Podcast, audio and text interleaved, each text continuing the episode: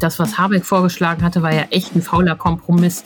Er wollte nur zwei der drei aktiven Meiler weiterlaufen lassen und auch die in so eine ominöse Notfallreserve nehmen. Das war richtig Murks. Es ist richtig, die Meiler jetzt weiterlaufen zu lassen. Ob dann wirklich im April Schluss ist, muss bezweifelt werden. Atomkraftwerke im Streckbetrieb. Ist das die Rettung aus der Krise? Antworten hier. Außerdem das 49-Euro-Ticket kommt. Eigentlich beschlossene Sache, aber jetzt stellt sich der VRR quer. Willkommen im Podcast. Rheinische Post Aufwacher. News aus NRW und dem Rest der Welt. Mit Helene Pawlitzki am Mittwoch. Schön, dass ihr zuhört. Die nächsten 15 Minuten geht es um zwei Themen, die unsere Region bewegen. Wenn ihr diesen Podcast via RP Online hört, dann schaut gerne mal in eurer Podcast-App nach. Da findet ihr ihn nämlich auch. Oder lasst ihn euch per Messenger von uns schicken. Wie das geht, steht auf rp-online.de slash podcasts. Wer hätte gedacht, dass wir im Jahr 2022 nochmal so viel über Atomkraft diskutieren? Eigentlich ist der Atomausstieg ja seit der Nuklearkatastrophe in Fukushima beschlossene Sache, also seit mehr als elf Jahren. Aber die normative Kraft des Faktischen hat mal wieder zugeschlagen. Nach wochenlangem Streit, vor allem zwischen den Koalitionspartnern FDP und Grüne, hat Bundeskanzler Olaf Scholz von der SPD ein Machtwort gesprochen. Drei Kernkraftwerke in Deutschland sollen doch nicht zum Jahresende abgeschaltet werden, sondern noch bis Mitte April weiterlaufen. Ist das jetzt die Rettung in der Energiekrise? Das frage ich jetzt Antje Höning, die Wirtschaftschefin der Rheinischen Post. Hallo Antje. Hallo Helene. Also die Kernkraftwerke ISA 2, Neckar-Westheim 2 und Emsland sollen in den Streckbetrieb gehen. Was bedeutet das technisch? Eigentlich sollten die Kernkraftwerke zum Jahresende abgeschaltet werden. Dann sind aber die Brennstäbe natürlich noch nicht komplett heruntergefahren. Insbesondere ISA 2 hat noch richtig was zu bieten an Brennstoff. Und jetzt wird quasi die Laufzeit verlängert, sodass da bis zum letzten Brennstab gefahren werden kann und diese Kernkraftwerke, diese drei bis zum letzten ausgelutscht werden können. Und das ist angesichts der aktuellen Krise sicher sinnvoll. Es wäre schon ein bisschen verrückt gewesen, ohne Not diese Kraftwerke abzuschalten. Ich stelle mir das ein bisschen vor wie beim Grillen, wenn man sich überlegt, ob man jetzt noch eine Wurst auf die vorhandene Kohle drauflegt oder ob man noch eine Schippe Kohle oben drauf tut. Und jetzt legen wir halt noch eine Wurst drauf sozusagen, ne? Genau, das ist ein sehr gutes Bild, denn ähm, die äh, Grillkohle muss quasi noch mal ein bisschen durchgerüttelt und durchgestochert werden. Deshalb ähm, fährt zum Beispiel RWE äh, seinen äh, Reaktor noch einmal kurz runter, um die Brennelemente neu anzuordnen. E.ON macht für ISA 2 jetzt das Gleiche, mm, damit dann am Ende alles gut ist und auch für die äh, Zeit bis Mitte April noch weitergefahren werden kann. Ein gutes Bild. Wie viel Strom kommt dann am Ende dabei raus? Ja, die Kernkraftwerke können noch durchaus was produzieren. RWE sagt, gut eine Terawattstunde Strom könne in der Zeit noch produziert werden. Die anderen Kraftwerke sind baugleich. Also das ist schon was, um den Strommarkt zu entlasten. Wo das allerdings nichts helfen wird, ist beim Gas, denn Atomkraftwerke erzeugen ja keine Wärme, sondern nur Strom. Die Atomkraftwerke können nur da einspringen, wo sie Gaskraftwerke bei der Stromerzeugung ersetzen können. Acht Prozent des Stroms wird derzeit von Gaskraftwerken hergestellt. Da ist ein bisschen Entlastung, aber für die Wärme, für die Gasversorgung ist das kein Befreiungsschlag. Hm, okay. Also das heißt, der lange Streit war jetzt irgendwie ein bisschen für die Tonne, weil letztendlich bringt uns das in der Energiekrise nicht so richtig weiter? Doch, es bringt uns schon weiter und es ist total nötig. Das, was Habeck vorgeschlagen hatte, war ja echt ein fauler Kompromiss. Er wollte nur zwei der drei aktiven Meiler weiterlaufen lassen und auch die in so eine ominöse Notfallreserve nehmen. Das war richtig Murks. Es ist richtig, die äh, Meiler jetzt weiterlaufen zu lassen. Ob dann wirklich im April Schluss ist, ähm, äh, muss bezweifelt werden. Man kann sicher vorhersagen, dass wir im April die gleiche Debatte wie jetzt nochmal bekommen und dann unter verschärften Vorzeichen. Denn dann geht es nicht mehr um Streck Betrieb und äh, die Grillkohle durchstochern. Dann geht es darum, echt neue Grillkohle zu kaufen und neuen Spiritus, sprich neue Brennstäbe. Ähm, und die äh, müssen dann technisch eigentlich auch vier Jahre drin bleiben. So lange können die nämlich laufen. Okay, ja, die Debatte haben wir eigentlich jetzt schon. Die FDP sagt ja jetzt schon eigentlich, äh, lass uns doch mal noch eine Schippe drauf tun und neue Brennstäbe kaufen. Geht das denn überhaupt so einfach? Das geht. Das hat eigentlich eine Vorlaufzeit von 15 Monaten. Das heißt, wenn man im Mai neue Brennstäbe haben möchte, hätte man die längst bestellen müssen. Im Notfall und mit dickem deutschen Portemonnaie geht natürlich auch alles schneller. Es bleibt das Problem, dass das Uran oft aus Russland kommt. Da muss man sehen, wo man andere Quellen auftut. Der Kanzler war ja schon in Kanada, die solches Uran zum Beispiel auch ähm, bieten. Und natürlich äh, brauchen dann die Unternehmen auch klare Ansagen und RWE will es eigentlich nicht. Die wollten schon nicht ähm, den Streckbetrieb in diesem Jahr. Warum eigentlich nicht? Die wollen ein grüner Konzern werden. Äh, die sind ja jetzt schon einer der größten Ökostromkonzerne in Europa. Die steigen ja verfrüht aus der Braunkohle aus 2030 und die wollen eigentlich mit dem Thema Atomkraft äh, nichts mehr zu tun haben, beugen sich jetzt aber, weil sie da ihren Beitrag zur Energiesicherheit leisten wollen. Okay, also du bist sicher, dass wir im Frühjahr die gleiche Debatte nochmal führen werden. Unsere Kollegin Birgit Marschall aus dem Berliner Parlamentsbüro ist sich sicher, dass die Debatte so ausgehen wird, dass die Atomkraftwerke dann noch weiterlaufen.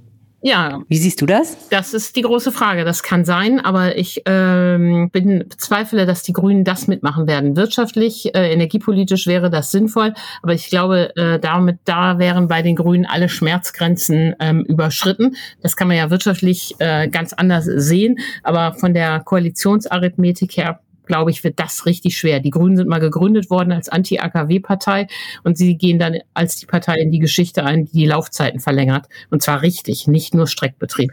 Hm. Nehmen wir mal an, die AKWs werden Mitte April wirklich abgeschaltet. Also jetzt mal wirklich. Was müsste denn passieren, damit wir im nächsten Winter nicht wieder zu wenig Energie haben? Ja, der, dieser Winter ist gar nicht das Problem. Der nächste Winter wird es noch ähm, viel mehr. Denn ähm, in diesem Winter sind wir ja mit einer Situation gegangen, wo die Russen noch äh, im Frühjahr Gas geliefert haben. Das wird nächstes Jahr nicht mehr der Fall sein. Also viele Energieexperten, mit denen ich auch gesprochen habe, die sehen im Winter 23, 24 das größere Problem. Da wir davon ausgehen können, dass die Russen nichts liefern, müssen die Anstrengungen beim Sparen effizienter werden und auch beim Beschaffen neuer Gasquellen, Stichwort Katar, Stichwort Fracking, Stichwort äh, Gas aus der Nordsee, noch stärker angezapft werden. Den Grünen wäre es ja am allerliebsten, wenn wir unseren ganzen Strom aus Sonne- und Windenergie kriegen. Ich vermute mal, es ist nicht so realistisch, dass wir 2023 so viel Windkrafträder bauen, dass das hinhaut. Nein, und das wissen auch die Grünen. Äh, dazu haben wir gar nicht die nötigen Netze. Dazu dauern die Genehmigungsverfahren alle viel zu lange. Am schlimmsten ist es ja in Bayern, äh, wo sich die Regierung schon seit Horst Seehofer gegen den Netzausbau sperren. Ähm, also das ist ganz naiv. Ähm, so schnell wird es nicht genug Ökostrom geben. Wir brauchen Gas als Brückentechnologie. Wir müssen es ja nicht äh, aus Russland äh, beziehen. Aber äh, wir brauchen noch für viele Jahre Gas als Brückentechnologie und darum soll es ja auch neue Gaskraftwerke geben. Was bedeutet das denn eigentlich für uns Verbraucher? Also was macht das jetzt mit den Strompreisen? Ja, das ist auch eine äh, interessante Frage, die ja jeden von uns im Portemonnaie direkt angeht. Und da sind die Experten sich nicht einig. Ähm, die Gegner der Atomkraft sagen, äh, dass der Strompreiseffekt sehr gering ist, ähm, unter ein Prozent. Ähm, für zwei Meiler, bei drei Meilern dann wahrscheinlich knapp um ein Prozent. Andere, wie das IFO, sagen, wenn die das ganze nächste Jahr laufen, vier Prozent. Und Veronika Grimm, die Wirtschaftsweise, rechnet, ähm, sagt, wenn man das alles kombiniert mit vielen anderen Maßnahmen, ist auch mehr als zehn Prozent möglich. Also äh, grundsätzlich hat natürlich die Erhöhung des Angebots einen preisdämpfenden Effekt und da können wir ja eigentlich gerade auch alles gebrauchen. Schauen wir mal, was uns im Frühjahr erwartet. Ganz herzlichen Dank an dieser Stelle, Antje Höning. Vielen Dank. Dieser Podcast ist gut, weil Menschen wie Antje Höning Zeit haben zu recherchieren und Experten zu interviewen. Wenn ihr Antjes und meine Arbeit unterstützen wollt, dann unterstützt uns mit einem RP Plus Abo. Für weniger als 35 Euro im Jahr bekommt ihr Premium-Zugang auf RP Online und macht diesen Podcast möglich. Das Angebot findet ihr auf rp-online.de slash Aufwacher-Abo. Und jetzt zu unserem zweiten Thema. Einsteigen, losfahren, fertig. Es war so einfach damals im Sommer, als es das 9-Euro-Ticket noch gab. Eine gute Sache fanden die Verkehrsminister der Länder. Zusammen mit dem Bundesverkehrsminister beschlossen sie, das soll es wieder geben. Nur nicht ganz so günstig. Das 49-Euro-Ticket soll kommen für den bundesweiten Nahverkehr. Alles in Butter? Leider nicht. Der Verkehrsverband Rhein-Ruhr stellt sich quer. Die Details kennt Reinhard Kowalewski, Verkehrsexperte aus der Wirtschaftsredaktion. Herzlich willkommen im Aufwacher-Podcast. Ja, ich grüße dich.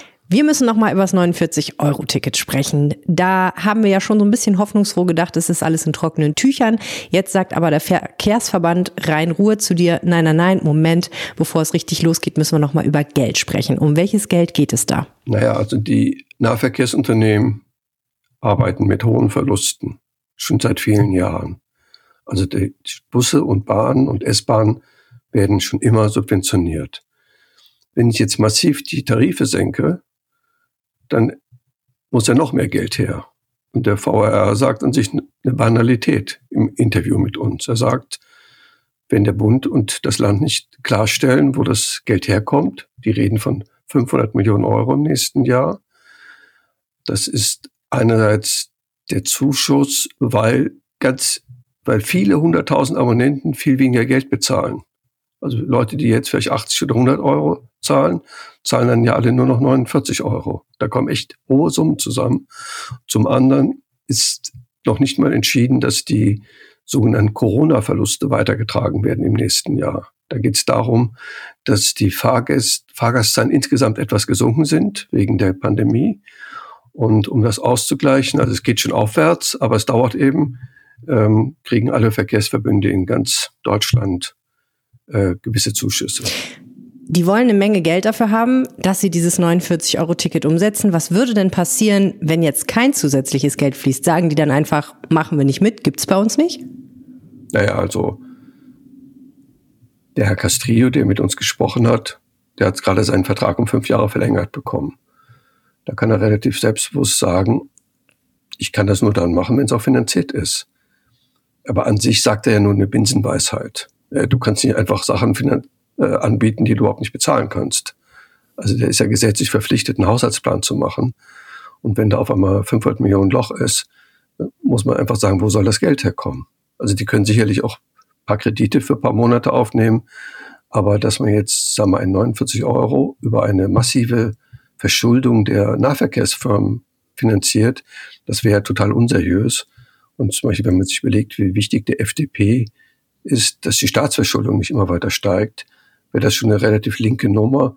Wenn man das jetzt indirekt macht, indem, sagen wir, die Rheinbahn, die Ruhrbahn und alle anderen riesige Kredite aufnehmen, nur um irgendein Belegticket zu finanzieren.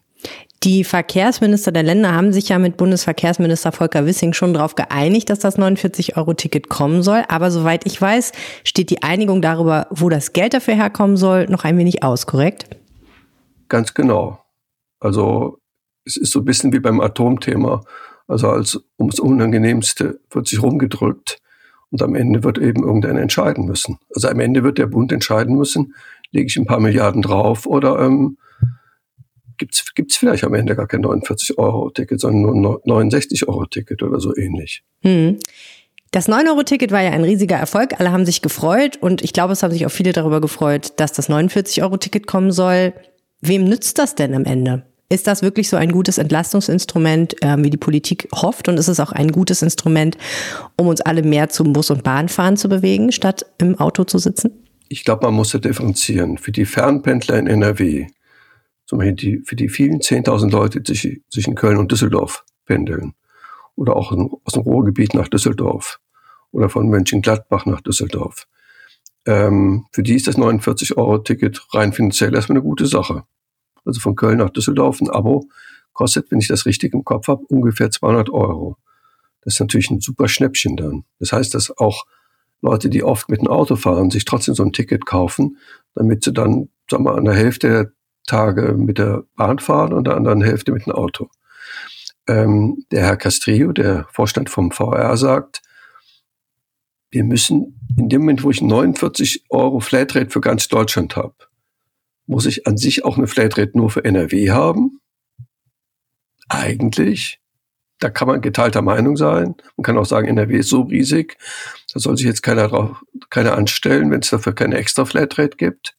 Aber zumindestens ist zwingend, eine Flatrate für Großstädte zu haben. Also Leute, also es gibt viele Leute, die sind an sich nur in Düsseldorf unterwegs oder nur in, sagen wir, ähm, im Ruhrgebiet. Ähm, du kannst diese Leute nicht zwingen, dass sie alle 49 Euro zahlen, obwohl sie nur im Umkreis von fünf oder sechs Kilometern unterwegs sind. Also für so Leute musst du, wenn du, sag mal, fair bist, sagen, ja gut, dann gibt's für euch ein 29 Euro oder 39 Euro Ticket. Wenn du jetzt mal in deine Kristallkugel guckst, was ist denn deine Prognose, wenn es kommt, wann kommt dann das 49-Euro-Ticket? Wann ist der erste Monat, dass wir damit rumfahren können?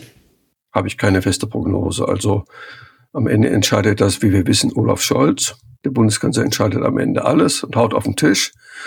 Und wenn sich dann alle zerstritten haben für sechs Wochen, sagt er vielleicht, am 1. März kommt's. Ist auch okay. Also rein symbolisch wäre natürlich der 1. Januar schön, aber wenn es der 1. Februar oder März ist, ändert ja auch nichts.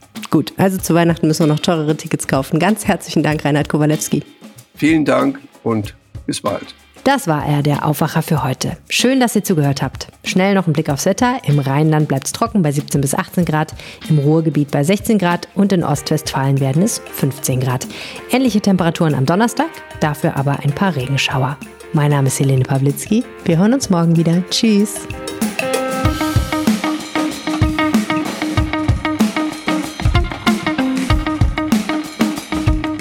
Mehr Nachrichten aus NRW gibt's jederzeit auf RP Online. rp-online.de